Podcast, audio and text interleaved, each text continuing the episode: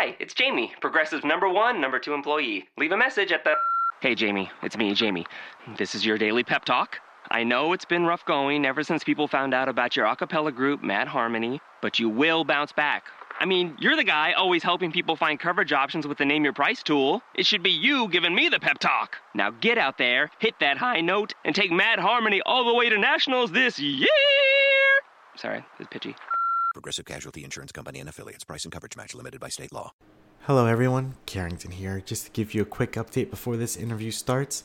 For some reason, my microphone gets severely choppy and messed up halfway through. I'm not sure what happened, so I apologize about the sound, but I'm going to keep the interview and hopefully we can have Wraith Games on again and have on on a different interview where this does not happen. Again, I apologize.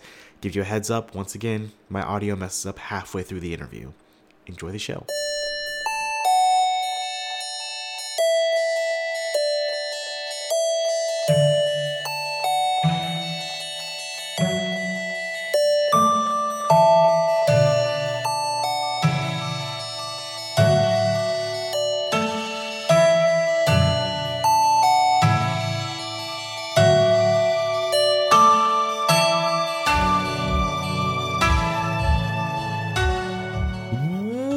Welcome to Real Dudes Podcast. I'm your host, Carrington. Unfortunately, it's just me today, but I am not alone. Fear not. I have two amazing guests with me today. Um, I spent some time with one of them uh, about a month ago, and I had a fantastic time. From Wraith Games, I have with me Jay and Steve. How are you guys today? Doing great, doing great. How are you? Not so bad, not so bad. Um, got the day off from my, I guess, real job, as I say that in quotation marks. And so it's I've been chilling all day today. It's not so bad. But for you guys, how you feeling, Steve? Uh, yeah, I'm feeling. I'm feeling all right. You know, uh, things are good. It's not as cold as it was yesterday. There's no snow, so yeah, you gotta love Ohio weather. Uh, I think uh, not yesterday, but the day before that, when it was just snowing off and on. Mm-hmm. You gotta love Ohio. so how about you guys kind of give you a small introduction about each of you individually and then an introduction to the company wraith games itself okay um, so i am the founder and creative director as well as lead designer here at wraith games uh, jay kidd uh, i can't remember for the life of me if he's already said that uh, I, I so, think I said Jay at least. Yeah, I think we'll we'll fix this in post. Um, exactly. So so I started the company back in 2005. It was me and a, a handful of friends because I, I kind of knew I wanted to make games ever since I was nine, uh, playing on the Super Nintendo. And when I finally kind of got old enough to start understanding like computer art and, and computer programming, uh, that's when a group of my friends got together and we we found a little a little club at the time. Uh, we thought it was a big deal, Wraith Games. And as time went on, I ended up meeting Steve in high school, and some of the the previous team members kind of dropped off, but we gained a bunch of new people. And over the past, well, little over a decade, we turned it into something real. We turned it uh, into an award winning game development company. So. And Steve, how about yourself? How did you uh, get started and then eventually get involved with Wraith Games? So I'd known since second grade I'd want to do video games, but I was living in Kentucky where no games were made. And this was like circa 1990 eight. So nobody wanted to deal with a kid who wanted to make video games. Um, and so I was in a technical school uh, where I met Jay. It was like a high school. Uh, I had made a prototype of a Flash game because I was really into Flash, and it caught his attention. He was like, "Hey, you should come on board and make video games with us." And I was like, "Um, you know, no, no thanks, not for me," because I'd always been told, you know, you can't you can't make video games. It's the Midwest, you know. So uh, I went off to do graphic design at uh, Cincinnati State, actually, and uh, worked worked some graphic design jobs, and uh, felt like maybe that maybe that dream from second grade could be a reality now. So I I linked back up with Jay, and uh, it's kind of been an upward upward momentum ever since. Very nice. Glad to hear it for the for both of you, really, because uh, when I was talking to Jay, you guys seem to be doing a lot um, for as far as uh, development's concerned and within the community. And I just have to tip my hat off to you uh, for the things that both you guys are doing. Uh, it seems like a lot of fun, and I hope you guys continue on what you are, are doing uh, each and every day. So, Thanks. yo, you're very welcome. So, why the name uh, Wraith Games? So it's actually it's actually kind of weird. Um, originally, for about like two or three months, we were calling ourselves Mind's Eye Games, which is uh, it's so wordy. It's actually physically hard for me to say now. It's like my lips don't like to make those shapes. um, and it was around that time uh, when I really started getting into Dungeons and Dragons uh, with the other people who were who were working with me, and one of the coolest monsters, like artistically, uh, the Mhm. coolest pictures in the 3.0, 3.5 monster manual is just the, the standard Wraith.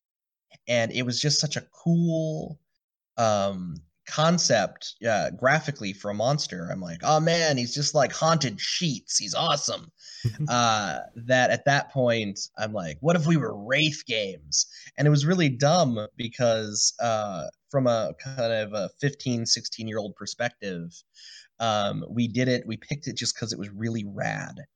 and later on, uh, this this is something Steve can can talk about a little more. Later on, I kind of wanted to change the name to something else, and he and uh, a couple of our other team members are like, "Don't you dare!"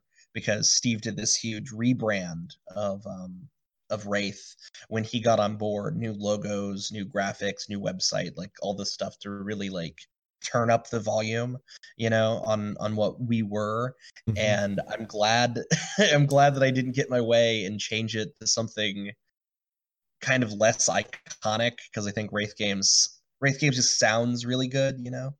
Oh, I totally agree. So, Steve, what made you want to keep the name besides spending a whole bunch of work redoing a whole logo and stuff like that? Well, so it had been Wraith Games since 2007, for as long as I know. And uh, It was five, 2005. oh, okay. Uh, Yeah. well, I said for as long as I know, but yeah, yeah. um, the uh, that the name I I can't remember what it is you wanted to change it to, but I know that like Wraith Games was like it's it's two it's two syllables. It kind of kind of rolls off the tongue, and it's Mhm. you're, you're right. It's it it, it became an uh, iconic sort of name, and uh, just you know when I came on board, I was like, we're not doing this chiller text logo anymore. We're gonna change it. We're gonna turn it into something you know stylized and graffiti esque and something that people can look at and say, oh yeah, I've seen that before.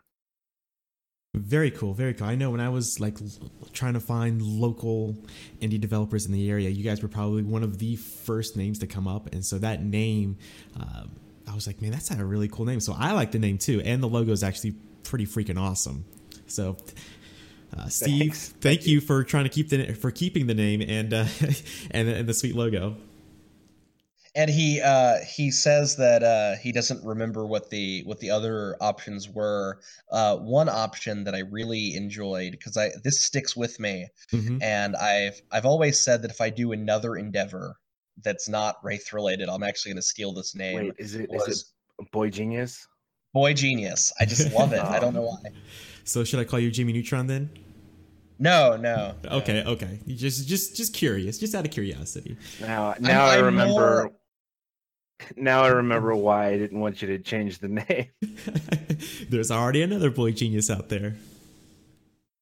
See, I'm I'm more inclined towards Dexter Boy Genius rather Okay, than okay. Jimmy Neutron. Boy He is the OG boy genius. I will say that.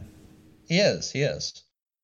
Um, so as far as uh, Wraith Games is concerned, what were some, Jay, if you want to talk about um, some of those early game concepts you guys may have had when you first started out and um, what they were like? Because I know when I spent all that time with you, you said you probably made a bunch of just crappy games. If you don't mind just kind of skimming over those. And if Steve, if you were involved with those projects, don't be afraid to just come right on in and talk about them as well. Absolutely. So okay, um, I'm actually kind of glad you're you're asking about this because normally when we we talk to to podcasts and and news press and stuff, um, that kind of phase in development, which we call the 50 terrible prototypes, uh, is skimmed over really really quickly, and only a couple of them are ever really talked. Well, honestly, But before you start 50 talking about it real quick, when you were telling me about it, I was actually fascinated by the entire, just the entire journey from beginning to end, like from where you guys started to where you guys are now. So I really wanted to like bring this out. So I found this very fascinating. Sorry, I just had to say that. No, no, don't apologize at all. Um, so it's it's kind of weird because um, there's this there's this thing. Uh, I'm marrying uh, Christy, who is uh, one of our programmers, and uh, we've been together. We've been together now about a decade. Um, and the thing is that oftentimes I'll get down on myself and I'll say, "Oh no, Wraith is going to be a failure for this and this reason," and then she's like, "No, that's stupid. What are you What are you even talking about?" And I remind her, I'm like, I'm like, well, you know, you always fail on your first project, and she's like, well, this is our third project, and that's if you don't count the 50 terrible prototypes. And I'm like, you don't count the 50 terrible prototypes. But the funny thing is, the more I realize, the more I have to say, yeah, you do. You do count those. Just because they taught us how to fail. hmm And they taught us, they were really super big rough drafts. So let me launch into some of those. Um, off the ones I can remember off the top of my head. So the first game I remember kind of putting to computer was um, a game called Operation Roswell, and it was the absolute crappiest Space Invaders clone you can possibly imagine. Um, and it had ripped sprites from other games, um, and just this awful like like photorealistic cloud background, and none of the enemies like I hadn't I hadn't yet got it into my mind that one of the things that makes Space Invaders great is the fact that the enemies move in in lines. hmm You know what I mean? They Right. they march basically, and th- my enemies just flew around everywhere, um, and not even in a satisfying way. It was a random value, so it was it wasn't just crappy Space Invaders. It was crappy Galaxian too. um, so I I broke way too many rules with that, and then after that, I created a small racing game um, based off of like old arcade racers called Burn Rubber, um, because I had not yet mastered names, uh, and I arguably haven't mastered names now. I'll come up with name concepts, and and Steve or Lance will just be like, "That's a stupid name," evidenced by Boy. Genius. I like puns. There's puns are the purest form of humor, as far as I'm concerned. Yeah, but they're terrible puns. That's Almost- the point. Almost dad humor like puns. No, worse. That's- Like like subhuman puns. Jay, So- it's okay. You, you you live and learn, right? Yeah, exactly. exactly. You live and learn. Um, except I don't. I just I just live and make more puns. Um, so after Burn Rubber, because Burn Rubber, its whole thing was you are constantly going forward and all of the enemies are parked. All of the other cars are parked. So there's like a thousand cars on this racetrack, and it's your job just to dodge them all. Um, and you're going to try to get to the finish line while seeing how far you can go. And in many ways, it was very similar to like a free runner now, um, except that it wasn't procedurally generated. It was the same level every time. And so after Burn Rubber, um, I did a did a Frogger clone called Chicken Crossing, um, which was a chicken crossing the road because you never see that from people's first projects. No, I was completely original. Let me tell you, sarcasm. um, then we had um, we had the Stickman Adventures, which was actually probably one of my best early games. Um, the only problem is I was also experimenting with voice acting, and uh, no, it was it was bad. Um, So- and and at the oops, sorry. I was gonna say, so will we ever hear that voice acting today? Um, actually, one of the one of the weird things is I actually am trained to do voice acting, Um, at the time, I was not. Okay. so if you're asking, will if you if you're asking, will I be in a game at some points? I might be like, the white room is for loading and unloading of passengers, or something stupid like that. But you won't hear the actual audio files from the original game, and I will definitely not be headlining anything ever. But if we have some background stuff, maybe. Um, Okay, okay. Just had to ask. yeah. so the that was that was an interesting concept, and I, I think it was at the time we had a gentleman named Joseph Foltz, uh, who uh, a lot of our team uh, affectionately refers to as Gundam Guy. Um, that was back when he was on the team, and I think he came up with the concept. I could be wrong about that, but you are, it's it's a it's a kung fu melodrama about stick people Interesting. you are yeah the the gameplay is basically donkey kong meets elevator action I would actually play that. Not not gonna lie. yeah it's it's one of those things where if if it wasn't stick people like if we could turn this concept into something cool without stick people um definitely because all of the dialogue was really like you killed my father prepare to die you know it was very over the top very kung fu movies of the 1970s um but you were ascending this tower because your girlfriend at the time because uh, that's not really the type of plot we do now you know the whole kidnap girlfriend type of thing hmm but that's uh, I was 15, so I was stupid. Um, so you were ascending this tower because this evil ninja crime lord has kidnapped your girlfriend, and you have to like master different like mystical kung fu techniques, while also you know not getting your face stomped in while going up this tower. Um, after that, we did a we did a brief Mario clone called Super Skyhopper. We started a prototype called Pandora's Box, and then we did the prototype for our most infamous game, Fly Guy, and I'll get back to Fly Guy later. Um, so these were just one after another after another in quick succession. Funnily enough, the game I started working on second, and at this point in time, um, in the the 2005 2006 period piece of piece of time, mm-hmm.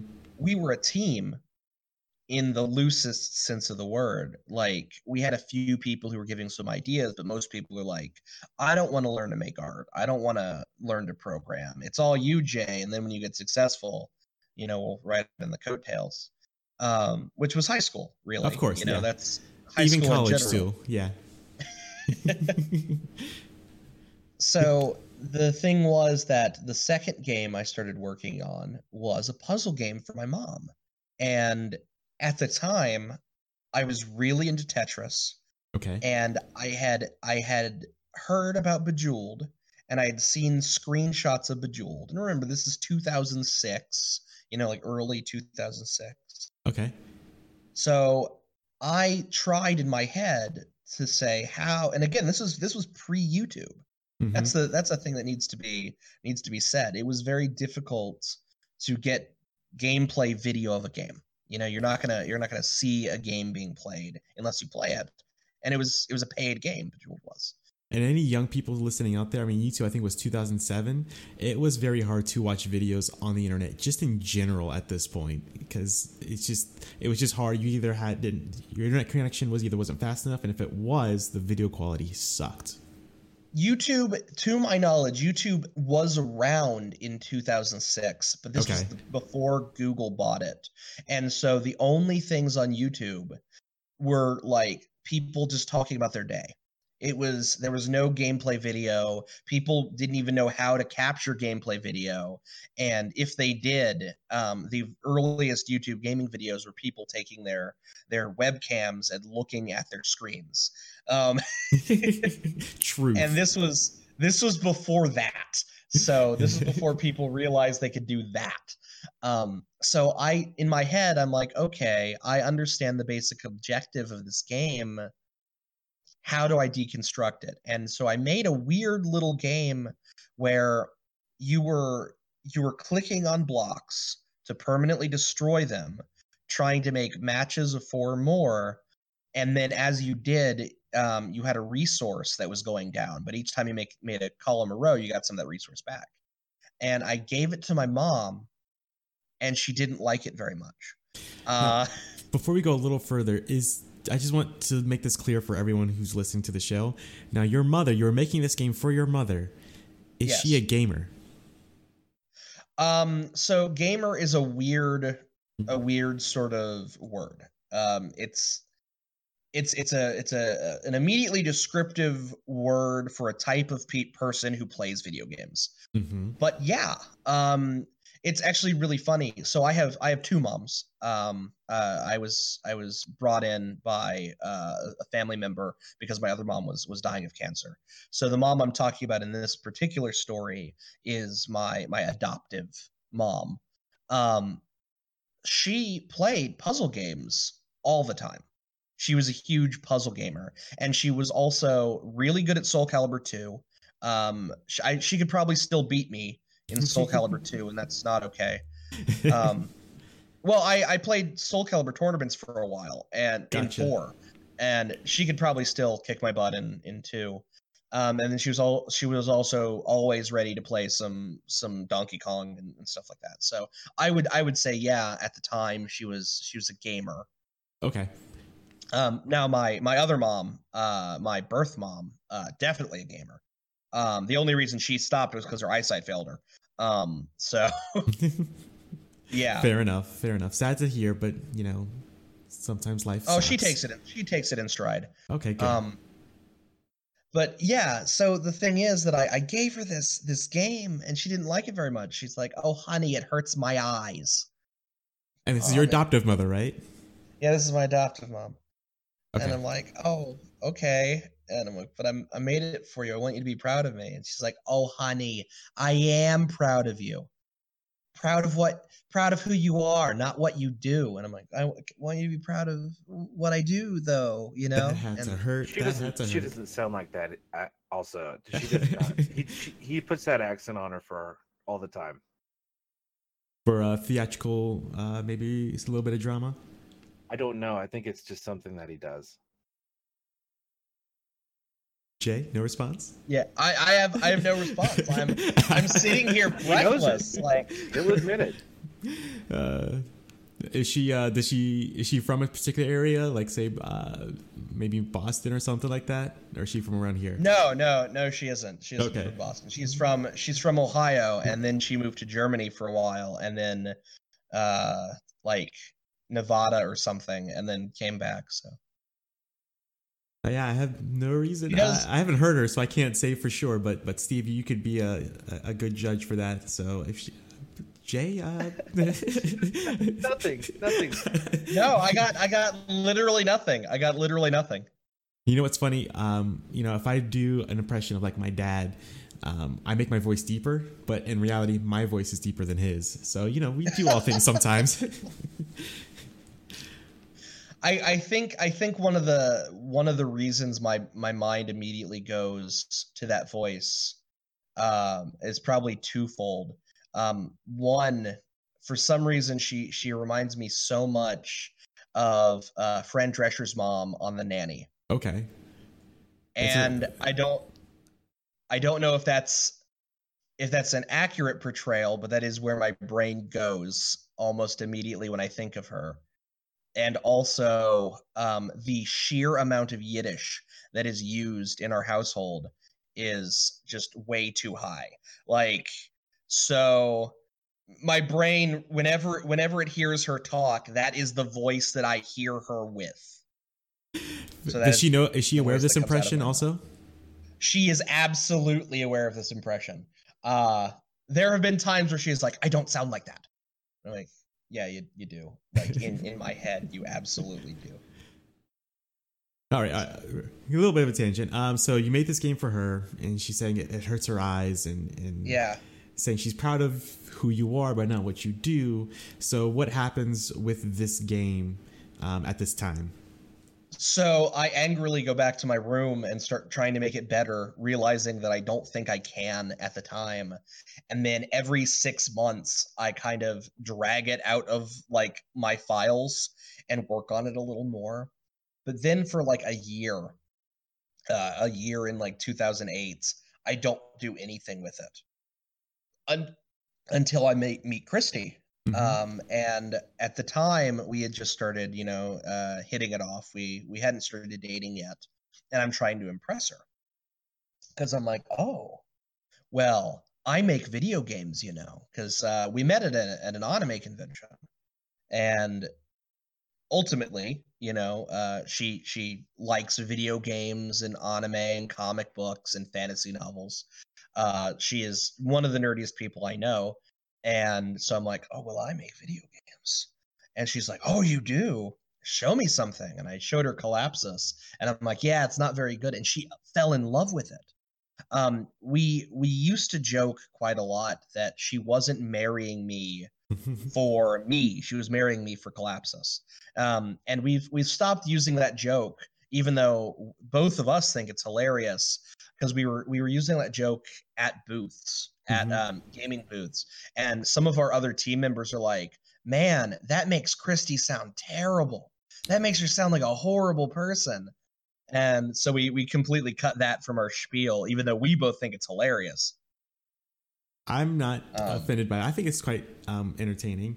Now, real quick, Steve, were you aware of collapsus at this point? Were you on the team and were you aware of it? Uh, I I'd known about it. Uh, I I'll I'll be honest. I I was not into collapsus for the longest time, and I was more interested in the other ideas that they had kind of milling around. Like burn rubber? Uh, no, uh, we're we're talking we're talking about uh like stuff that we have in in uh, production or pre-production now, like Okay, like okay. physics stuff or, beyond the prototypes Okay, stuff beyond gotcha, those gotcha, I get you. like just I'm not a puzzle guy at all. Like uh like I can do Tetris for maybe five minutes and then I'm like, I need something else. Fair enough. I was just, just curious.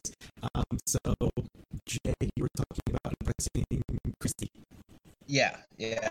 So um so that was that was something i was doing and she um she's a computer science major and so trying to help out the company at the time she wasn't officially part of wraith um but she was she was edging her way in.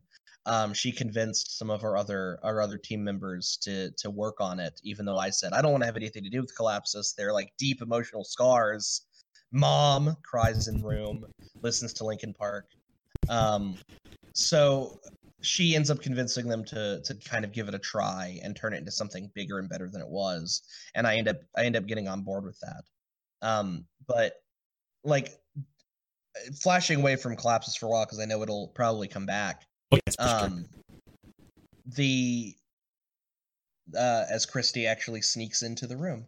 Um so the the thing is that near the end of the 50 terrible prototypes we started working on three 3d games Okay.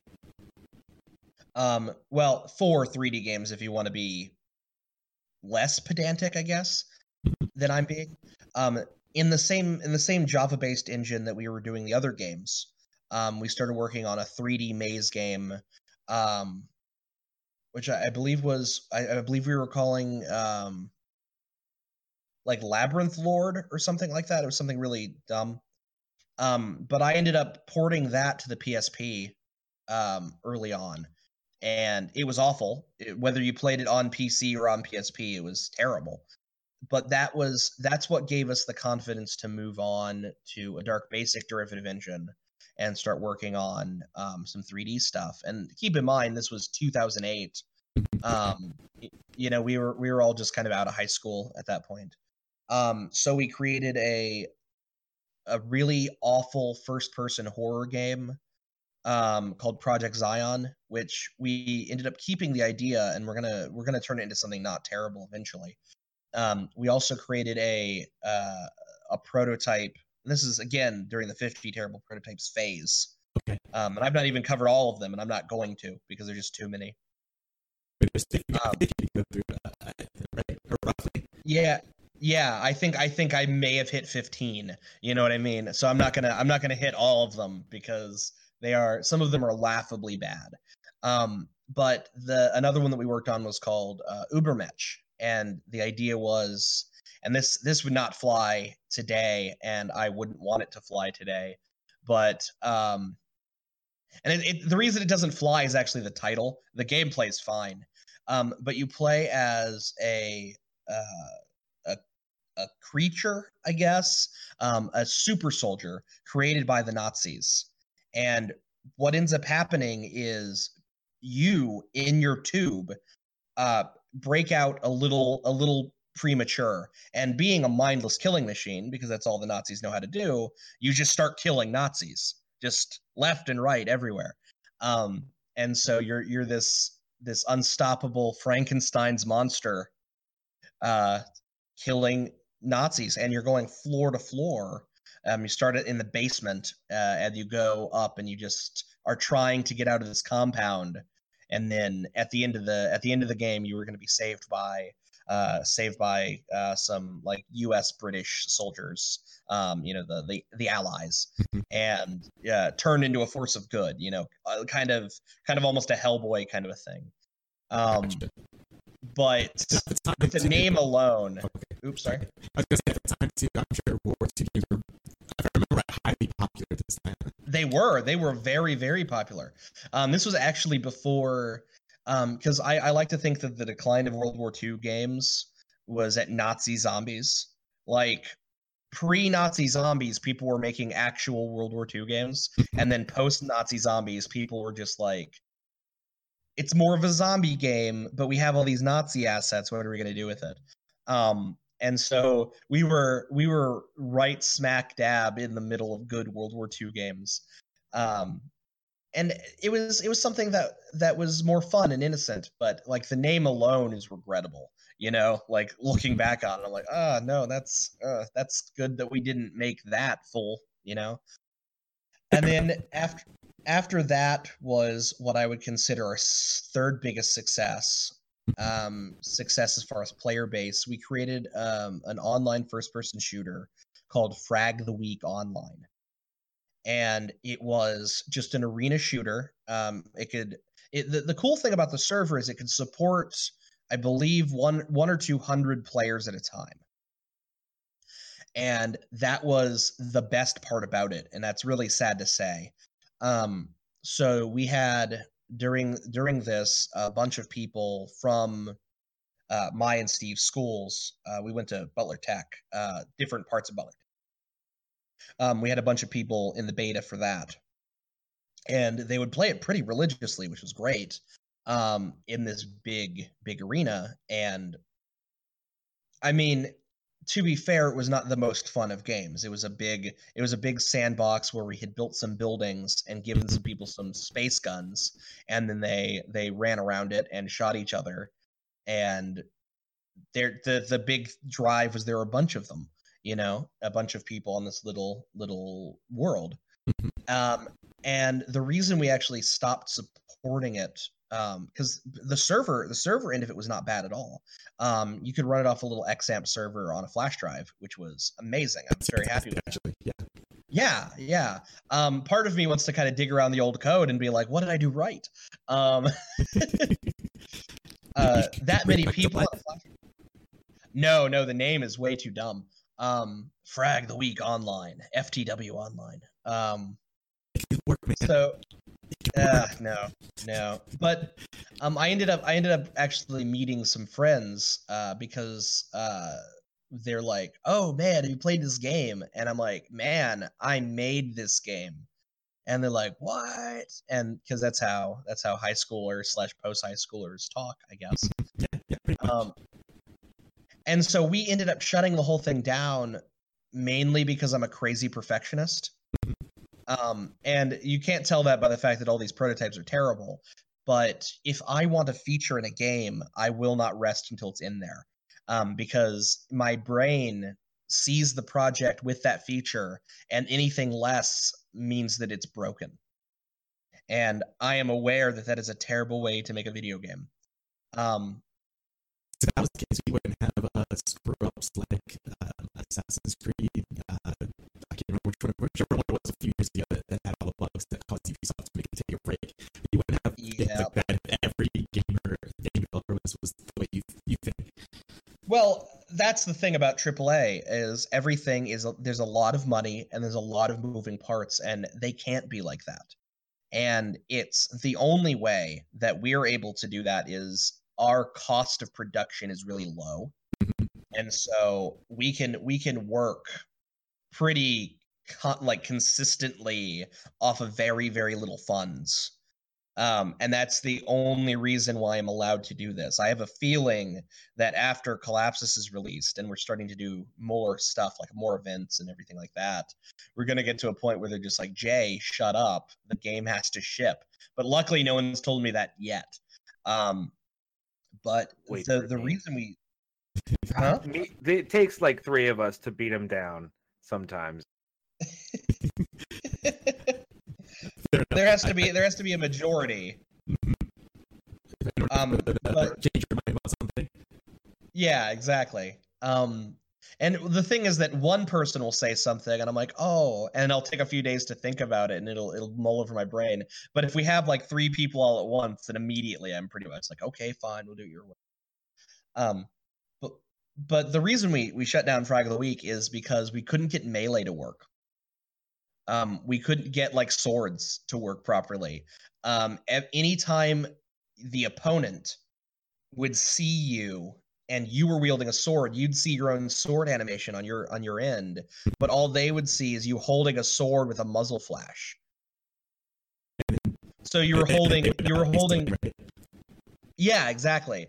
Um, but only if they were within range. And the reason for this is the uh, the other end, the opponent's end, did not have the animation files for um, for sword swinging.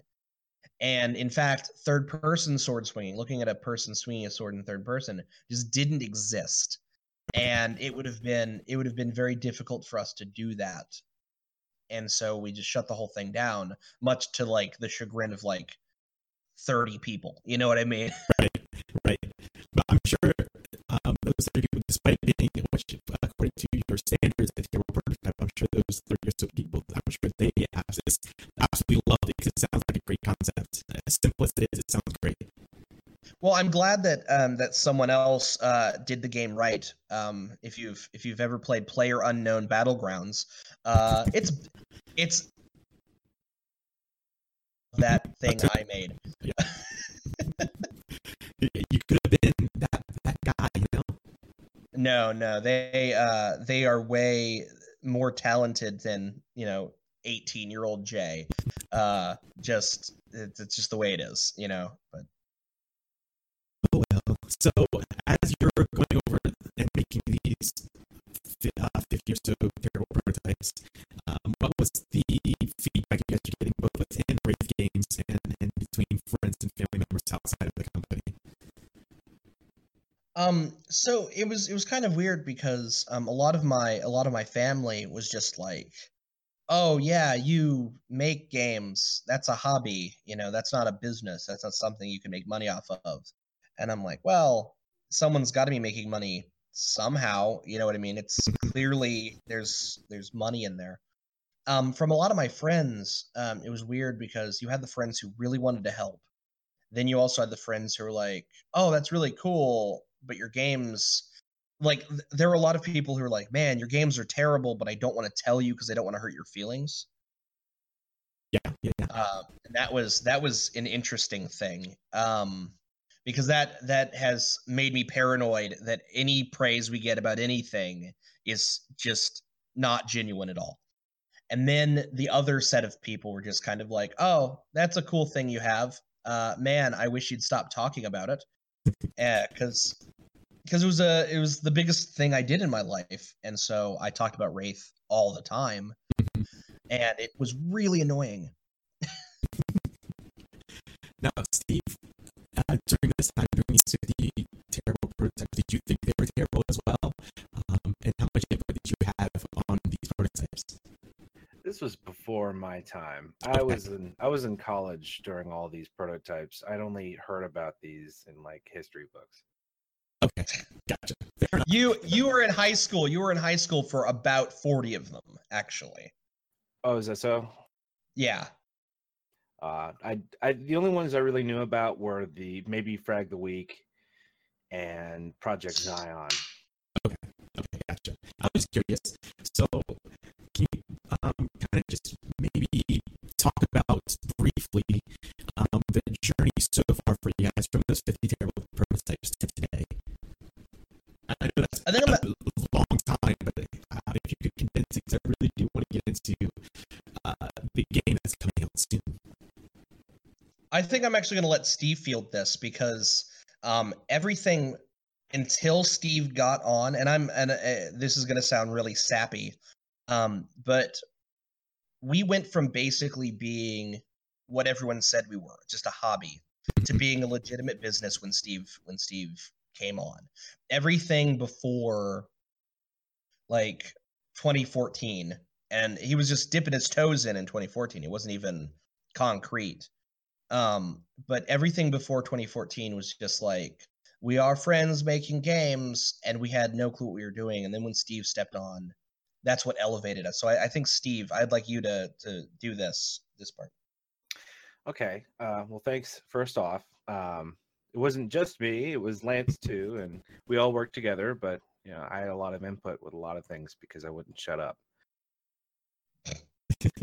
So uh, I well lance lance came on after you so that's that's one of the reasons why i kind of yeah Uh, well, okay. uh, so I really, I think I joined um, late 2014, early 15, and it looked pretty much the exact same way that I thought it did in like 2008. So, uh, same logo. They were still working on collapsus. Uh, they still had physics in the works, you know, because I had like followed up with them. Like I would check their pages every now and then, and they had maybe like a blog post every once every year. Um, and it was just uh, it, it I could feel the struggle, you know. And, but I would follow them on Twitter and their blogs, and I think 2014 is when we got the 200 square foot office. Is it's right? it's over 200 square foot but we will always argue about that I will say that that office, uh, the unit is Jake me for the your guys' first initial office. Although small, very cool by the way. Thank you, thank you. You should come back and see the the new place. I, I will, I will. As, as when it gets done, I will, I will do not mind coming down again. and that'll be very soon. Okay, so, um, so we had we had an office. It was beige. It was terrible. Uh, it smelled moldy. It was just, but it was something. It was ours, you know. And so we were. I, I got I got on board, and the first thing I convinced Jay to do was to do a rebrand, and that took maybe like three months to to get everything like settled and every decision made. And we came out with the uh, skull. His well we named him just recently but the skull logo uh, the little skull's name is Yorick, a la uh, Shakespeare. So Very nice, very nice. um, and then we after we after we uh, actually at the same time we did the rebrand we we tackled the our social media. And because any any big biz or any small startup the the best thing you can do is free marketing which is social media. Uh, and so we committed to a, a blog post every week or a blog post every other week it was it's kind it of was every week Okay, it was every week, and uh, something like six to eight Twitter posts a day. And yeah it was it was six and from from there, it uh, I think we shot up from like eighty Twitter followers to about a thousand or something. yeah yeah Impressive, Um, very impressive. Thanks. and that was that was just a number that was just a small number of months at that point Okay. uh, and then I think it, it, it took us a while to get organized to kind of focus focus on a, a singular uh, game. Like right now, we are we are all collectively focused on getting collapsus out, like me included. And I didn't want to touch it for the longest time because it was it was not the game I wanted to work on. But it's turned into something that I want to help get out. Is uh, no, it's just because maybe the team was so involved with collapsus that you were t- kind of talked into it, or just over time, over development, you thought you saw something truly special with collapsus? Uh, I would say it's a mix of the two. I, it was it was something that existed, but all the projects existed before I got there. But Collapsus was like the the child of the group, and I was like, I don't want to touch that child. I'll get in trouble, you know. Fair enough. You don't want to mess with the baby because if something goes wrong, yeah, it'll be Ma- on Mama right? Mama Bird will come after me or something. Exactly. you Yeah. and I, I wouldn't even say, and this is this is funny. Um, and Steve and I have talked about this. Um, but for me, it was it's collapsus wasn't so much a baby as a bugbear. It was just it was just the monkey on our backs. You know, it, it wasn't like oh this is this untouchable thing. It was oh why won't this game finish? Why won't we just get this game done? Um, I because I I know I'm eager, and I know the rest of the team's eager to move on to other things. Um, but Collapsus' development cycle has just been kind of weird. You know what I mean? Fair enough. Keep going. Steve. Um, okay, well, so uh, I was more interested in like because my background is in 3D and animation stuff, so I was really interested in like digging uh, digging into physics, which was our 3D puzzle game. Which you know, I know I said I didn't like puzzle games, but I mean, obviously, I like Portal, and this was like pretty close to Portal at the time, so uh, I really wanted to kind of cut my teeth on that project first, but that's turned into kind of our huge, huge project. That'll be that'll be something that'll be something to see in the next couple years. Very nice. I can't wait to like 'cause I didn't we didn't talk about um, physics very much today. Um 'cause I mean, so I'm, I'm excited to see more about it in the future. But from when I saw in collapsus, I was very impressed. Yeah, the thing about the thing about physics is, um, we if if you remember, and you, the audience as well remembers GamePro magazine. Um, for a little while, GamePro cast a net for independent developers to make a new exciting game. Um, they were they were taking on being publishers, and this was around when Xbox Live Indies first launched. Um, this was around when Unity uh, was really hitting its stride before it was even free. Um, and like the thing was that we had created this prototype and we submitted, and we didn't think we were going to get anywhere um, because there were there were like thousands, if not tens of thousands, of, of entries into this um, this contest. And I say contest because it was it was definitely a, thing of skill, not really a thing of luck. But the the thing was that we were one of 10 developers chosen uh, to rep their new their new publishing arm and so we were working on physics and what ended up happening was gamepro magazine ended up going bankrupt. So the concepts we'd worked on for physics and we actually took that to our first convention.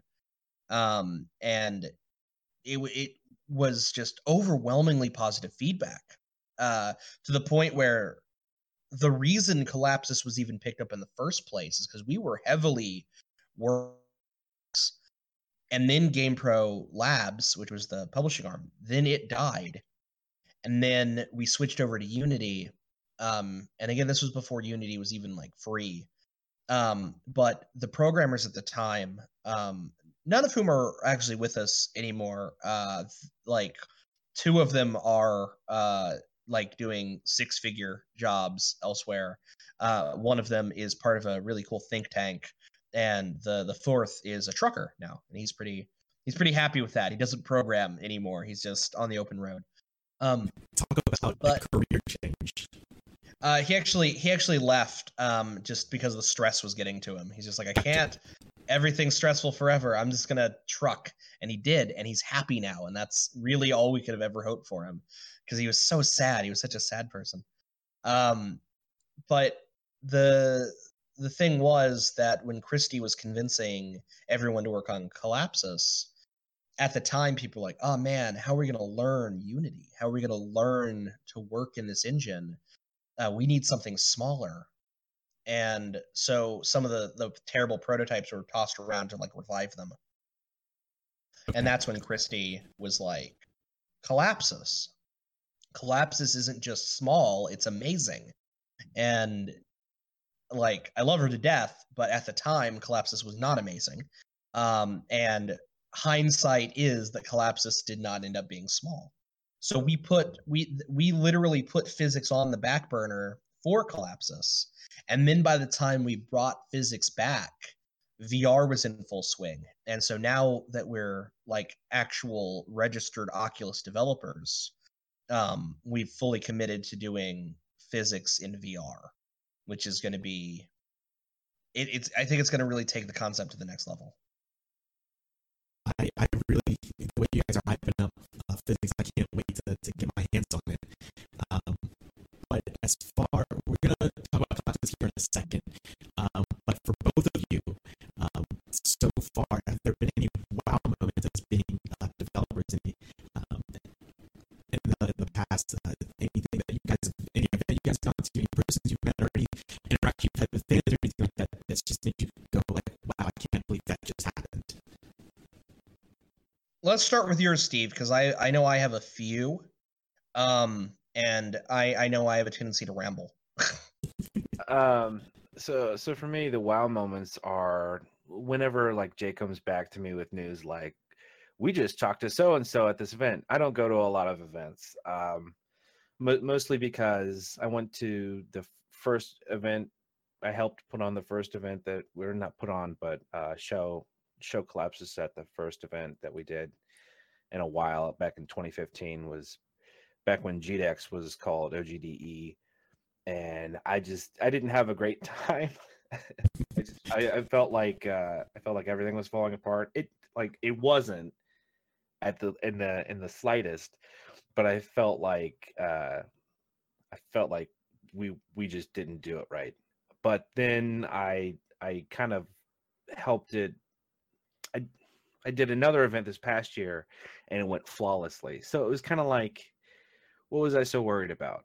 Uh, so I don't really go to events, but I do see like when we get onto the news. When we get onto the news, that's a wow moment for me. When we get on to uh, people's podcast, this podcast, that's a wow moment for me. When when schools talk to us, when anybody talks about us, that's a wow moment because it's just you know more and more validation that this thing that I tried to get out of the hobby uh hobby mode with these guys you know is becoming a real a real boy. So I certainly know the feeling. Uh, like with this podcast and talking with people like you, I never thought in a million years uh, I would be doing something like this.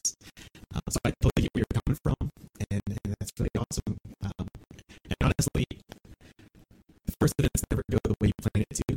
Uh, just just from experience, also. But I mean, I'm, I'm glad that you that did stop you from you know coming away from a project to the company as well. yeah and i think actually uh jay and i will be i don't know how he talked me into this but we'll be showing off uh we'll be we'll be exhibiting at a thing at the end of the month um hmm and i, I uh what is that that's up in columbus Um, it is the um, the premiere of Ready Player One, the the movie.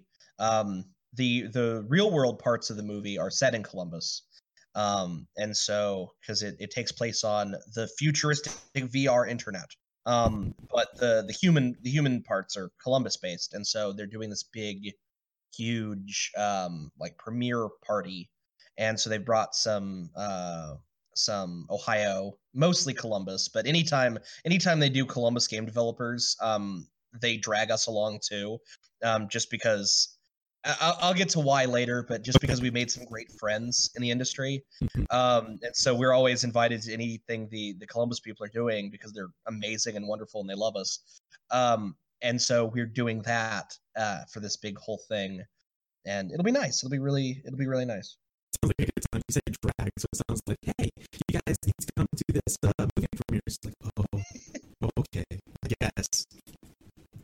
Um, there the the thing that that most people don't realize is I love doing events, but um, money is a thing, and being a small studio, um, we have to we have to be very cautious of how much event money we're we're putting in, um, and so the last the last two years we did over twelve events a year, um, and that's that's like one event a month and that means i can i can throw like seven eight hundred nine hundred dollars at an event and that's fine you know the the the studio has that money Fair enough. Fair enough. anything beyond that uh gets to the point where it's like but i want to go and it's going to be hard but we'll make it happen and we always do we always make it happen um and so so we're going to this this columbus thing and it's going to be amazing uh, and i i can't wait to see all of our developer friends and i can't wait to show off collapsus nearly finished it's going to be it's going to be a big blast Very We, we, Oh, we, we secretly love it when you twist our arm. We're, we're a glutton for that kind of stuff. Are it's true it's true i know some people are a little squeamish i don't know Fair enough. Yeah. Um. So, well, um, Jay, you haven't talked about your moments yet. Uh, if you could pick one or two. I'm I'm going to try. Um, so so my biggest, uh, if I had to say my biggest wow moment, was probably at this last Ohio Game Developers Expo, uh, Okay. GDEX. Um, they're they were doing their GDEX awards officially for the first time, and people who people who know me know that I I like collecting awards for Wraith because as as Steve Steve sees us on the news or listens to us on the radio or, or sees us in the newspaper, and that's validating. Um, for me, I'm like, well, what do they know about video games? You know what I mean? Um, like the Fox Fox doesn't know anything about video games. It, they just had us on to talk. Um, so for me, I like awards because they're peer validation Okay.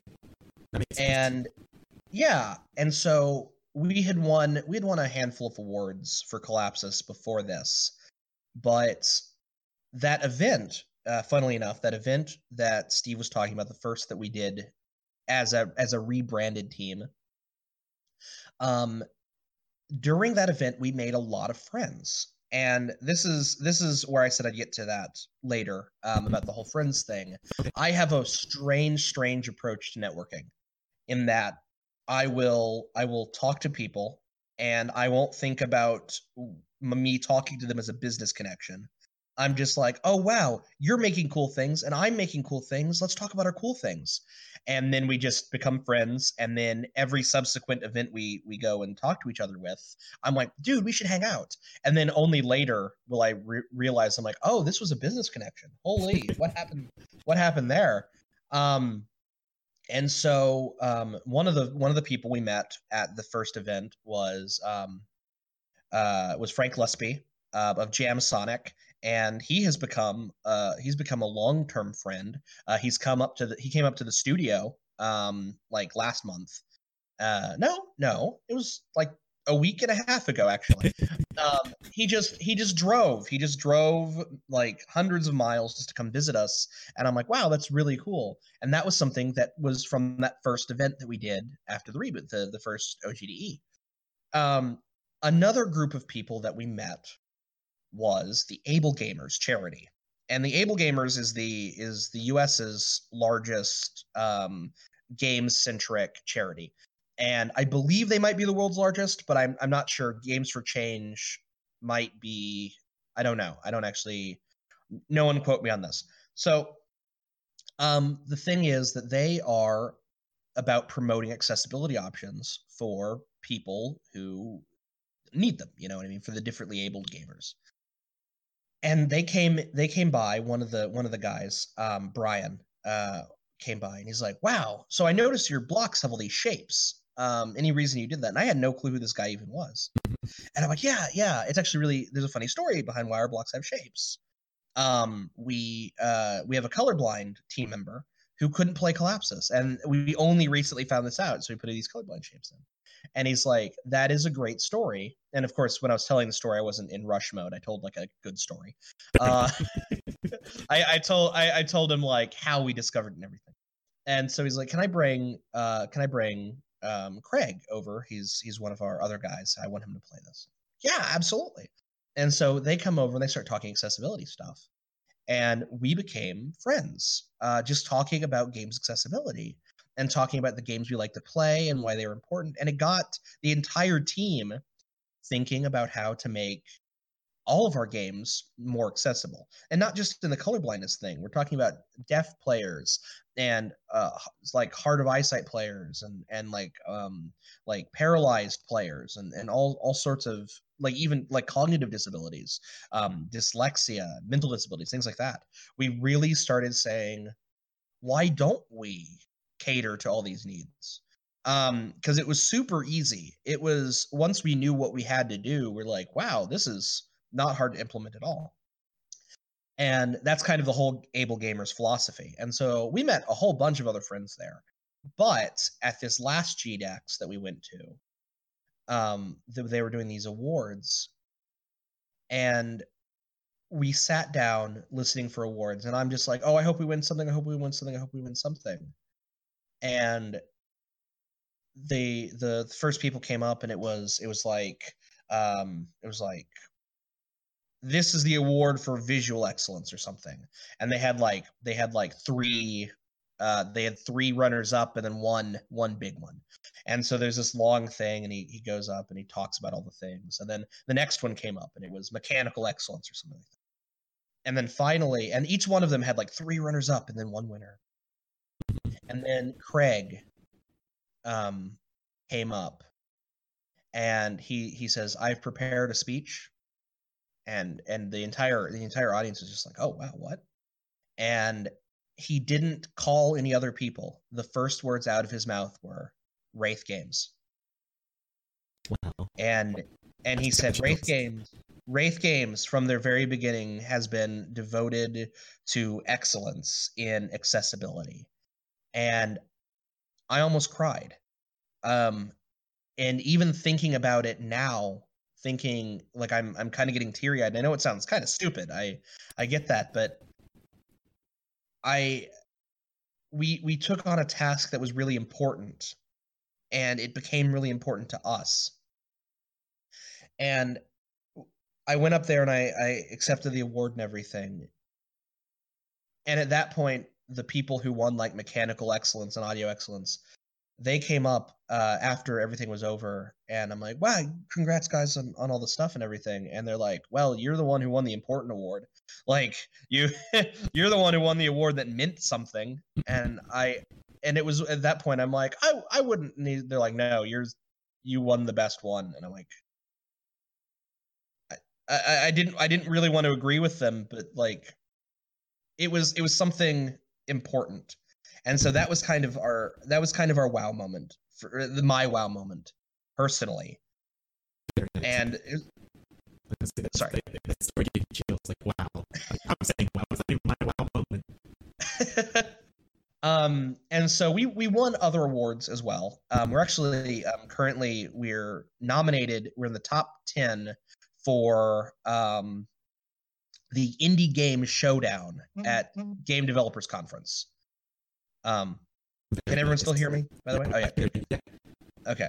Um, so uh, the light on my rig turned off, and I'm like, oh no, that means everything's terrible. Um, Um, so the thing is that we're currently nominated for that award, and it has a it has a twelve thousand five hundred dollar grand prize, and we're hoping to get that. And we also won Slide DB's App of the Year award for Best Upcoming mm-hmm. App, Player's Choice, and the thing is that like uh, because there were there were five five winners for that. It wasn't it wasn't like a ranked thing. It was just five winners and we were we were in there. And that was really cool. And even then you know we were we were called the best upcoming app of 2016 and we were also nominated for this which the indie game showdown is supposed to be like the best upcoming app of 2018 you know and that's a gdc award mm-hmm. even then i'm looking looking at it i'm like i think i think i'd give it all up you know just to for for this if i had to for this AbleGamers award Very nice. I, I hope you guys win that, that GDC award. That sounds. There's no chance. There's- I mean, there's- You never know. You never know. You're the top 10, right? Yeah. Um. The the thing is that um we are competing with uh because this this particular award is specifically for mobile, and we are competing with some of the best mobile games primed to come out right now, and I it is just an honor to be amongst them. You know what I mean? They mm-hmm. are they are some real powerhouses, and it it it makes me feel good that we that people think that we're competing on that level. And so we're going to keep our fingers crossed obviously but if one of if one of them wins trust me they have definitely earned it you know that we won't be sad about it because we're talking about really like excellent designed games here fair enough. You know, only time will tell, but I still, uh, I hope you guys win. well thank you Thank, Um, my- thank you.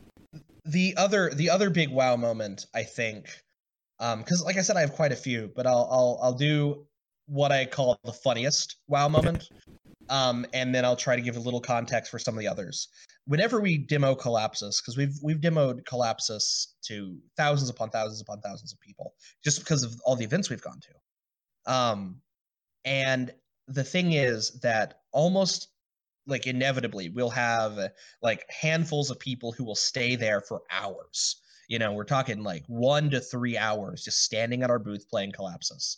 And this happens all the time, and it's always a great feeling. I always love when that happens. Um, uh, I think our I think our all time record is a five hour a five hour guy, but he would walk away for three minutes at a time and come back. Um, so I don't exactly count him. Um, he was I think he's I think he's like 12 or 13 year old boy. Um, and so he was he was there the entire time I was at the event, and it was hilarious. Um, but the the big wow moment I think, which was the funniest, was we had had this little girl who was at the booth, and I told you this story at the studio. um, there is there is this little girl who was at the booth and she was an aspiring game developer. This was at Game Masters the Exhibition, which is an internationally traveling um, museum show of games. Uh, uh, there, I was standing next to like like um, original art from WoW, like original concept art, and I was standing next to like vintage arcade cabinets, and I was standing next to like one of the kind prototypes, and it was just an overwhelming experience just being there in the first place. But this little girl was there, and she was there for an hour and a half, and her father kept circling around, making sure she was okay, and she was in on. She was just really into into collapsus. Um, and then actually, it was a little over an hour and a half, but uh, then this other this other young woman came up, and she was playing um, for the longest time, and then so she was there. She was there for about two hours, and then so there is this man and his wife and this was all at the same time. So at, at one time all three of all three of these groups were there. And so no one else was playing the game because they had hogged the entire table. And i'm okay with that. You know what i mean? Like i think it's it, it makes me feel really good when people want to do that. So they start picking up these tablets the husband and wife and competing against each other for who can get the highest score. And so the thing about the the woman is she's very very pregnant Okay. Um, on. I- yeah, I like, she was- story. Yeah, she was about to burst. Um, and what ends up happening is she gently sets down the tablet, and we were near the front of the exhibit. Um, and she gently sets down the tablet, and she's like, "I'm really sorry, I need to go sit down." And I'm like, "No, no, no, you're fine." And she actually leaves the entire exhibit, meaning the only thing she's seen in this exhibit so far is collapsus. and she had been there for like two hours. And so she leaves the exhibit and she sits down, um, just outside the main doors and the guy is still playing Collapsus. And he plays for 10 more minutes. And I look at him and I'm like, dude, your wife. And he he just hurriedly puts the tablet down and he's like, oh crap. And he bolts for the door. And then after he gets to the door, he immediately turns around, runs back to the booth, grabs a business card, and says, uh, I'll buy this later. Thank you, bye. And he just bolts out again. It sounds like she may have been in labor possibly at this point. Oh, I hope not. I hope not. That would have been great. That would have been wonderful. And I hope the baby's name was Collapsus. But uh it obviously wouldn't be. But um n- no, it was wow. I am I that was hilarious and I'm so glad that that happened. Um now I, I will say uh, that if I had to pick a third, um, really quick, um, we did we did have um, Jirard, the completionist of YouTube, um, play Collapsus, and this was this was last year, and we had been trying to get him to play the game for the entire event, and we caught him five minutes before he had to leave because his plane was about to take. And so he he takes the tablet in his hand and he's just like, yeah, yeah, and he's talking. He's like, I just really got to go and stuff. And there's a point where he makes an audible oh sound. He's just like, oh, and that's when it clicked. And oh, excuse me, Pro Jared, another famous YouTube guy, taps him on the shoulder. He, t- he taps him on the shoulder and he's like, dude, dude, we gotta leave. The plane's gonna be gone. And he, I kid you not, he lifts his arm and he bats him away. He's like, dude, dude, just give me a moment. At that point, when I realized that Jirard the completionist was willing to miss his plane because he was sucked into Collapsus, that I think that that's just as much of a wow moment as those others. Uh, not as much as the first one, obviously, but as, as much as my second one. So I just had to include it here. Fair enough. I remember you telling both the stories, and it's just I can see why you had to include them in your, your wow moments. Of, now we have talked so much about collapsus. I don't so if you guys could, both of you really, um, kind of explain the objective of collapsus, what it is, and why people seem to be so drawn to it. Okay. Um. So what Collapsus is is it's a puzzle game, and I, I explained this at, at the prototype. You click an individual block, it breaks it forever, and then that causes a level up meter to go up, and that causes your resource meter to go down. But by creating columns or rows of four or more, you end up getting some of those breaks back, so you can level up quicker and stuff like that the big gimmick of Collapsus, and I'm going to call it a gimmick because this is something that I've, I've really never seen anywhere before in, in a puzzle game. Um, you can rotate your device. Um, so, say you're on PS4, um, you're not physically moving your TV or anything. What you're using is your shoulder buttons to rotate the center screen. You're rotating your device in order to change the way gravity falls. Because unlike something like Candy Crush, you're you're not swapping things. You're making individual breaks and things are falling via that. So you can't have like that side to side motion. But by rotating your device, that's that's changing how gravity works. Now, um, there's also there are the three standard difficulties in timed and untimed, two unlockable harder difficulties, 25 challenge modes, which add all sorts of new stuff to the game, um, like split blocks, one color on one side, one color on the other um, or obsidian blocks, which are big old rocks that have to be brought to the bottom to complete. Those are in the challenge modes. We also have 25 plus modes, which add new twists to those. Um, there's uh, a Zen mode where you just can't die. It's a, just a play forever kind of a thing. Um, there are 300 built-in single screen puzzles. So you have one screen and it's not even always like a full screen. You just have to clear the entire thing with your limited number of breaks. And that's uh, there are 300 of those. There's a free daily puzzle that's brought to your device every single day, and those puzzles are all designed by Christy. Um, so she she's taking her collapsus expertise and actually doing that in there.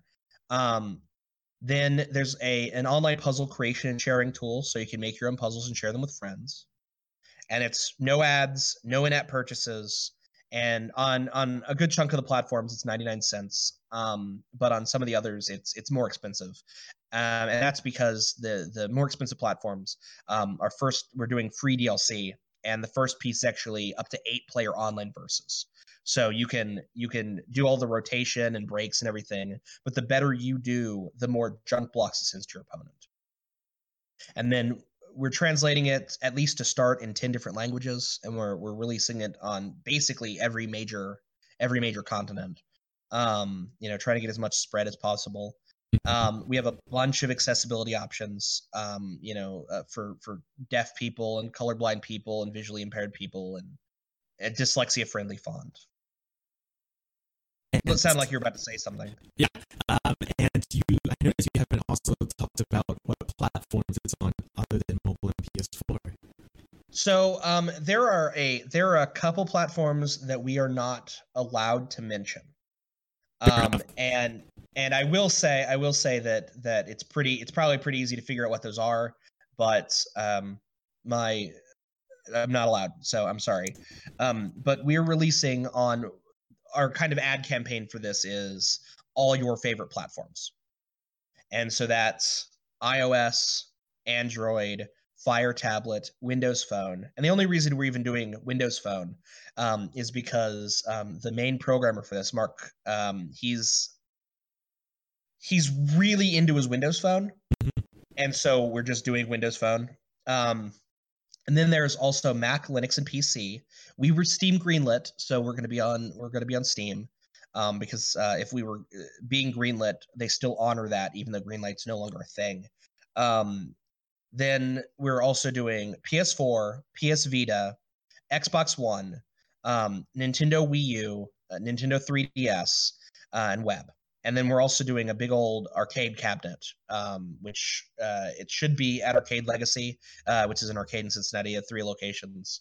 Um, we've been talking to the owner about getting an arcade cabinet in there. Um, and then all of these modes, all, or all these different versions, um, all of the user created content, like the the user made puzzles, they're shareable between them. Um, there are there are online um, leaderboards for every single mode, and those are all shared between them. Um, and then multiplayer is also cross platform, and then we have cross save, and these are these are all things so i have to i do have to put like an asterisk saying this is just development talk and some of these features may not be in and that's only to legally cover our butts. Um, because because like yeah. But um, cross save is a feature that that is very rarely used. That means you can be on your iphone you know playing on the bus and you just uh, you save and quit. And then you go out on your patio and you just play on your vita you know once you get home. And then from the vita you can save and quit and then go and, and play on your wii u if you want uh, back in your living room.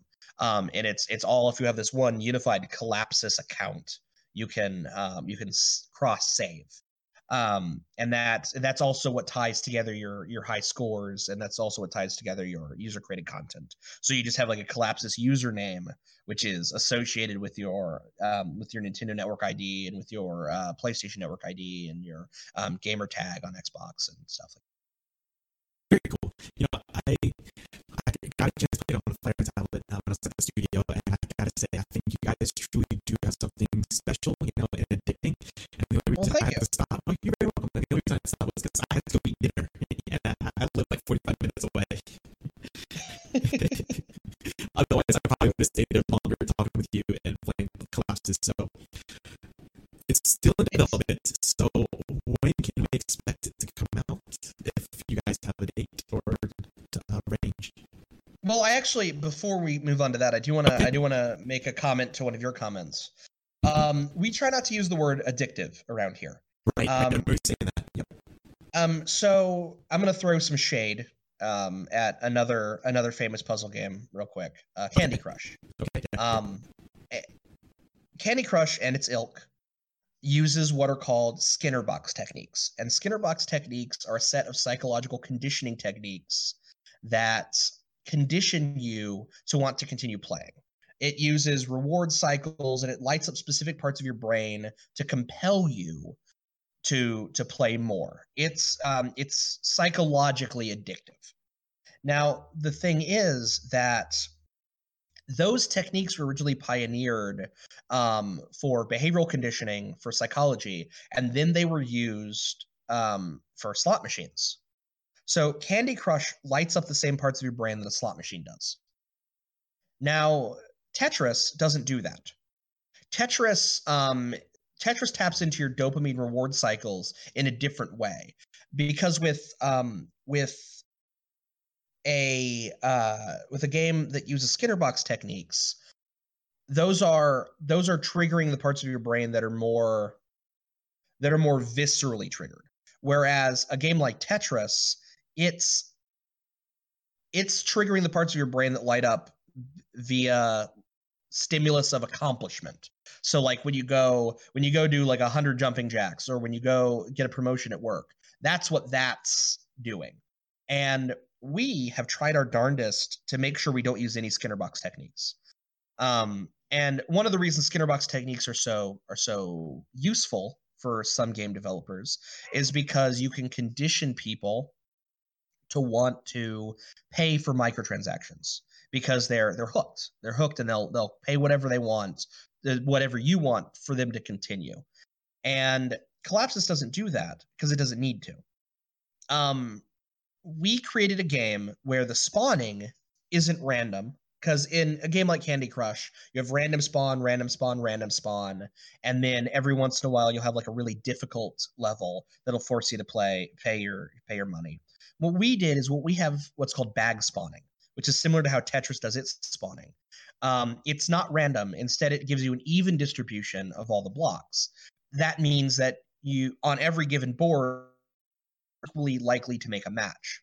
On top of that, we have this resource management mechanic. So it's you as a player who's making decisions to reach yourself. Whereas with a game like Candy Crush, if you swap, there's no consequence for swapping poorly. Um, and if you swap poorly, it just undoes it. It doesn't actually take the swap. So we're making the players make actual decisions about things. Couple that with the spatial reasoning of moving your moving your device, it's like uh, it's more of a Tetris feel than a Candy Crush feel, even though it exists more firmly in the genre of of Candy Crush. Almost every single design decision that we've made was to say we don't like how Candy Crush does things. Why don't we make a puzzle game that's actually good for the reasons we think a puzzle game should be good, not for the reasons that the executives over at King think a puzzle game should be good. Um, and so so we don't we don't have addictive qualities within our game we just have a solid gameplay foundation that makes people want to play and that's uh I, I know steve you you have some feelings on this as well last we talked nope no i uh, i don't i don't i don't remember last time we talked about this i i was just gonna let you handle the science okay well, I'm doing kind of a poor job of it. You know, I don't have a prompt in front of me. That would have been nice. I should have I should have put a, a scientific disclaimer prompt in front of in front of my face. So, Steve, do you find uh, collapsus, even though you say you weren't on board with collapsus at first, do you still do you find it now fun and you keep coming back to it? So I I don't uh I don't I don't I don't play it unless, you know, I'm I'm playing like a new feature or something that came out on one of the builds. I I've got a what do they call it? A spotted history with collapsus. Me me and me and Jay have talked at length about why why it is I don't, you know, I'm not that passionate about it. Mm-hmm uh, I really I really got into the development process after it was decided that we were going to put a mascot in, which is like the cherry on top. And so now we have a personal, a personable kind of connection with the game. And so that's kind of what what gets me fired up about Collapsus anymore is that now we've got a, a character we've got a it's got a face now. So uh, there's a little a little chameleon guy who's a demolition expert, and it's it's his job. And so you're kind of directing him. What blocks do we take down? And that kind of imaginary narrative kind of piques my interest a bit. Oh, yeah, for sure. I could definitely see that. And do have a question for you specifically, Steve, because you are a 3D artist, and I've played Collapsus, and I don't recall too much 3D art going there. So how does your how do you are you able to translate some of your, your artwork uh, and your, your skill set to Collapsus, despite it being more of a 2D type um, art style? So. Uh so I, I am the the 3D art director, but I do a lot of illustration and 2D art. So okay. I, I was uh, I I illustrated the um man, I just totally lost my place. I illustrated I illustrated the uh the mascot. Um I I had a lot of input with the branding and a lot of the UI and the the UX. Uh, and where where the 3D comes in is that I've I, I don't know how I did it, but I, I finally convinced Jay to do like a full motion 3D trailer, kind of like in the same vein of like a Nintendo game. So very nice. I don't think I've seen the trailer yet, but I remember. It's it's still being worked on. okay, okay, I can remember. when Jerry and I talked, about he said it was about to come out, but I, I forgot to look before this interview. So I'm glad I didn't miss it. Uh, it'll be a big deal when it comes out. I, I, I still, I, uh, sorry, I try and stay connected to your guys' social media accounts. So I am paying attention to all the updates you guys have been putting out there the past uh, month, month and a half. Um, so um, this is kind of just the last question. This is a question we kind of ask um, all of our Well, you guests. you already asked when when Collapsus was coming out, and we never actually answered never that. answered. Yeah, thanks for the reminder. Yeah, Um, so uh, we are doing PAX East uh, here in April, April 5th, and we have some big announcements um, that are that are going to be prepped for PAX East, and I can't say what those announcements are, but you guys are going to want to stay tuned for those announcements. Um, and then, as far as Collapsus being done, actually finished, which is not the same thing as released, um, it's going to be done this month. Um, and theoretically, uh, Steve's uh, beautiful new trailer will also be premiering at PAX East as well. Um, we're going to have that on a big TV uh, at the booth. Um, so ultimately, PAX East is kind of our, our big turning point for let's get this let's get this game out there, you know. So yeah, but it'll it'll definitely be done like uh, ten minutes from now, basically. okay, okay. So, um, but you said a release date is coming soon, like a definitive release date. Yes, we will have a definitive release date soon. Um, one of the big problems with coming up with a definitive release date is the fact that we are simultaneously launching on all of our our chosen platforms.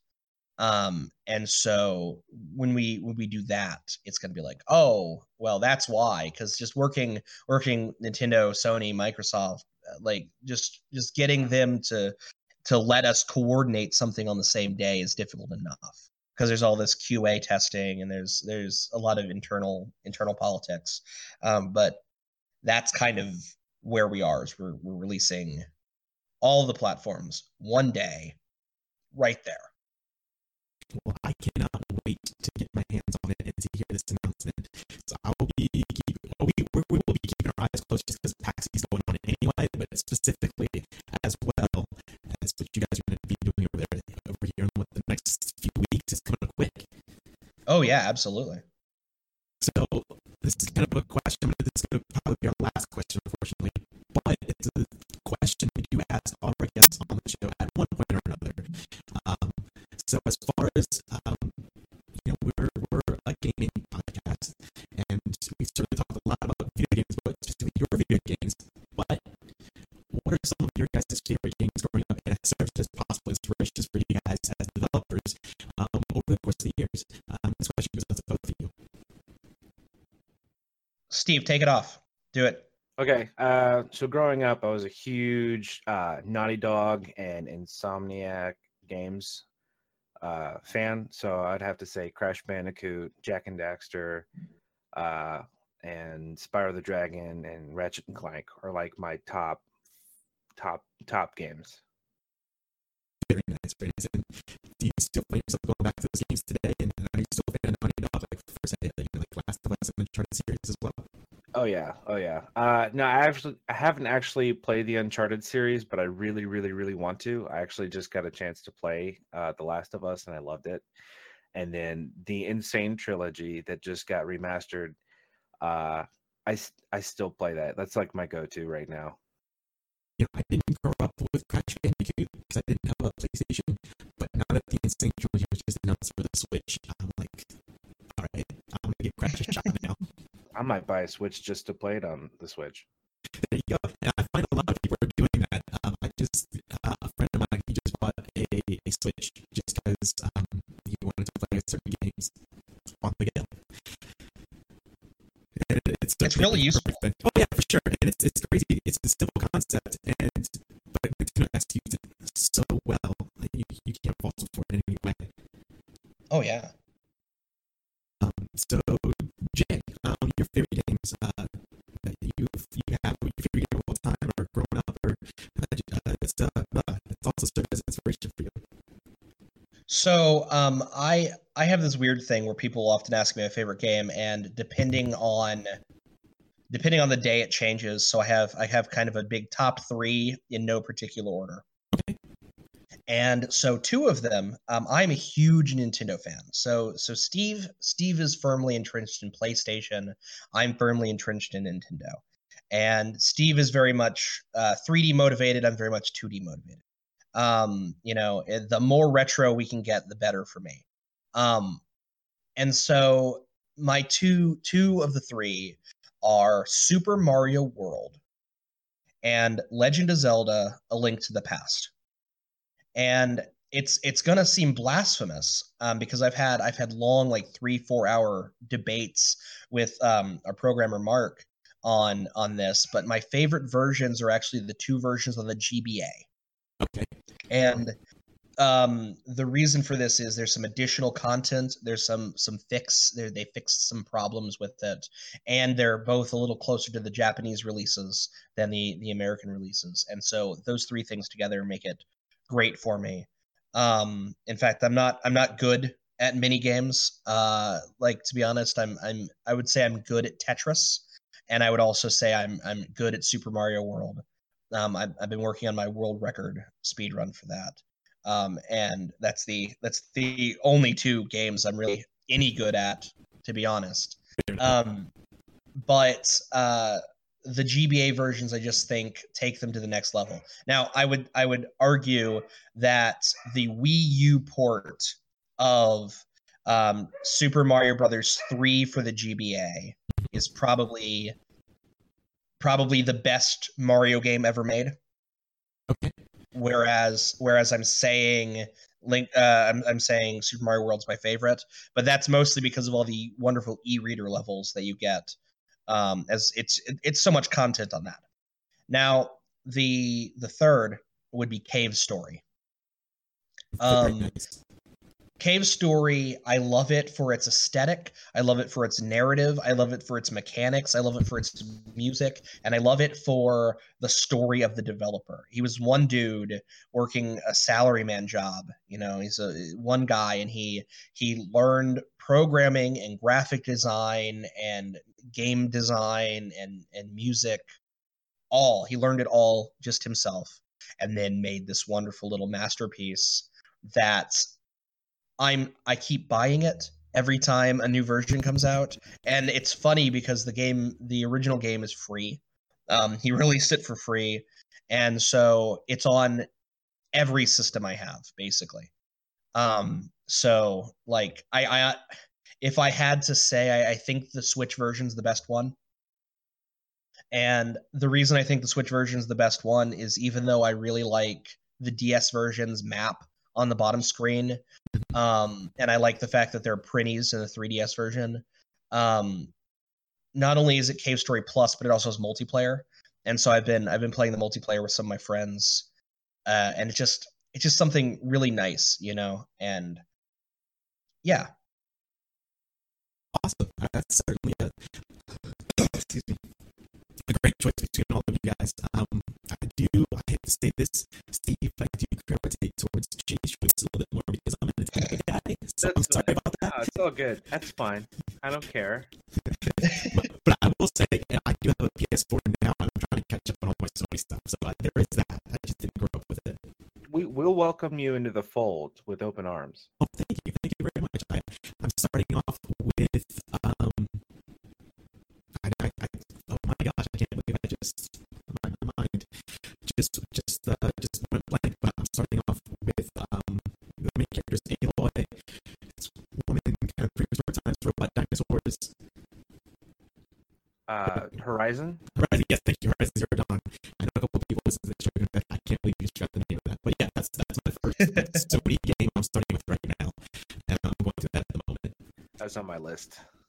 It's really it's, good it's so one, it's funny because like like people who have seen my collection, I have a I have a PS4 and a and a PS3 and a PS2, PS1, Dreamcast, Genesis. I have a freaking arcade cabinet, and like I I love. I even have a freaking Virtual Boy. Like I love games in general. It doesn't mm-hmm. really matter the source because like there's this there's this thing where people are like oh man if you're a nintendo guy you must hate like other things i'm like dude i have 1500 plus steam games like i don't i don't hate most games Right. it's just something about nintendo specifically that makes me gravitate towards them and i think i think that's the way people are with their with their favorites in general you know I can agree with that. Um, we all talk about on our show. It's three of which is four hosts total.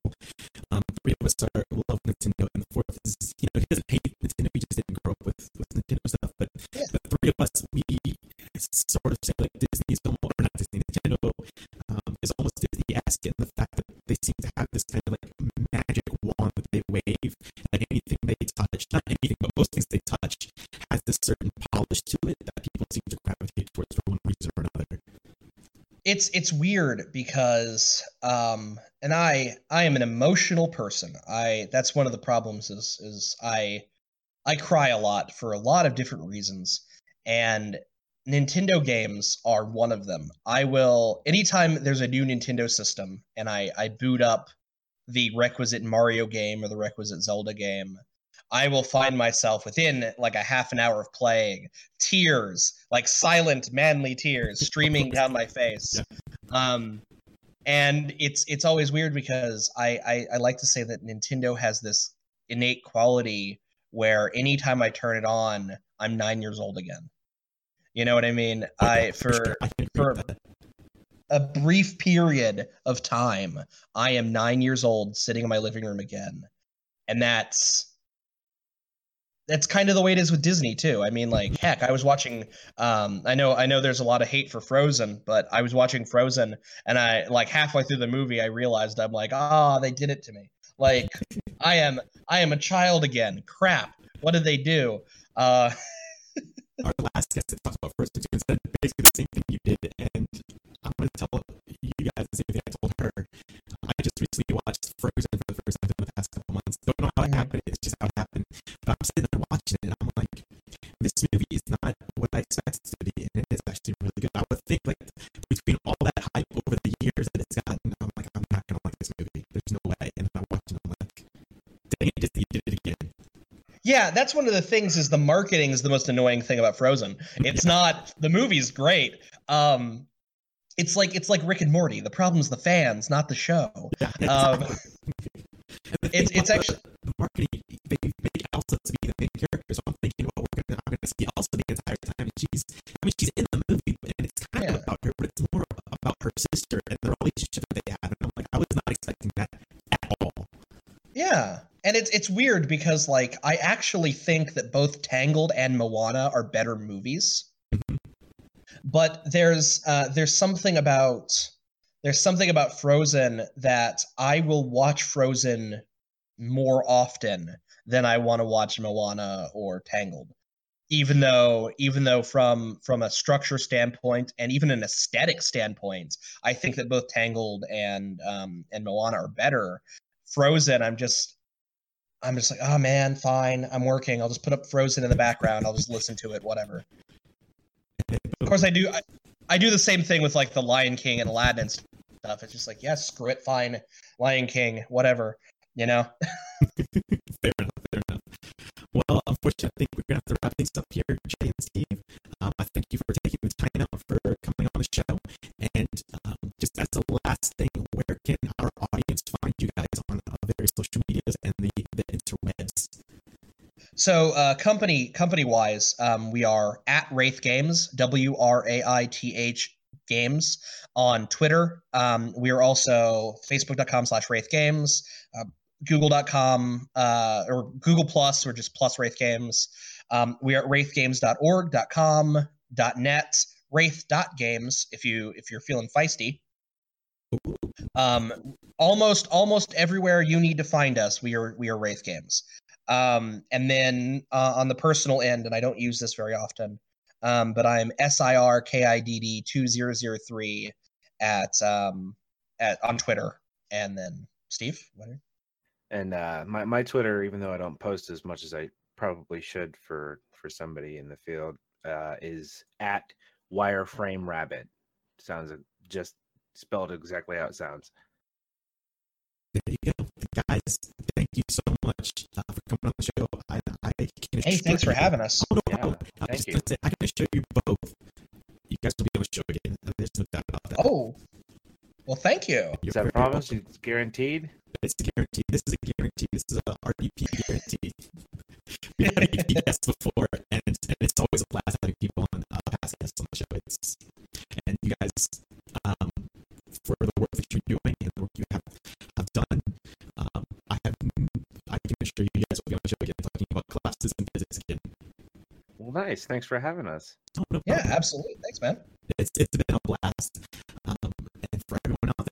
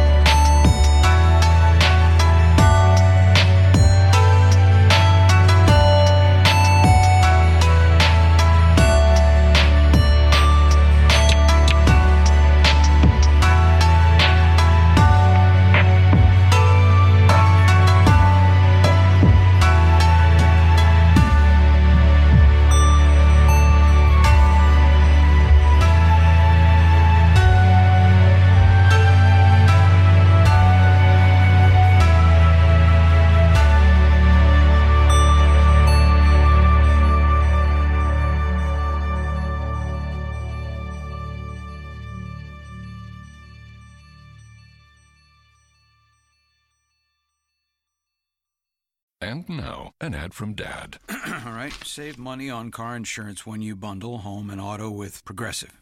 Can I take these off? All right. What is this? This looks good. Wow, that's well made. Where did you get this? I'm talking to you with the hair. Yeah, where did you get this? It's good stuff. That's solid. That's not veneer. That's solid stuff. Progressive can't save you from becoming your parents, but we can save you money when you bundle home and auto. Progressive Casualty Insurance Company affiliates and other insurers. Discounts not available in all states or situations. Terry, this isn't working. Aye.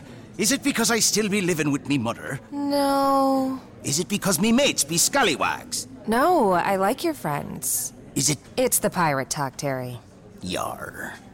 Everyone's caught up in the Old Bay filet of fish at McDonald's. It's the taste locals crave on our classic sandwich. Get two for $5, either original or with that Old Bay love. Yo ho! Price and participation may vary, cannot be combined with combo meal, limited time only, single item at regular price.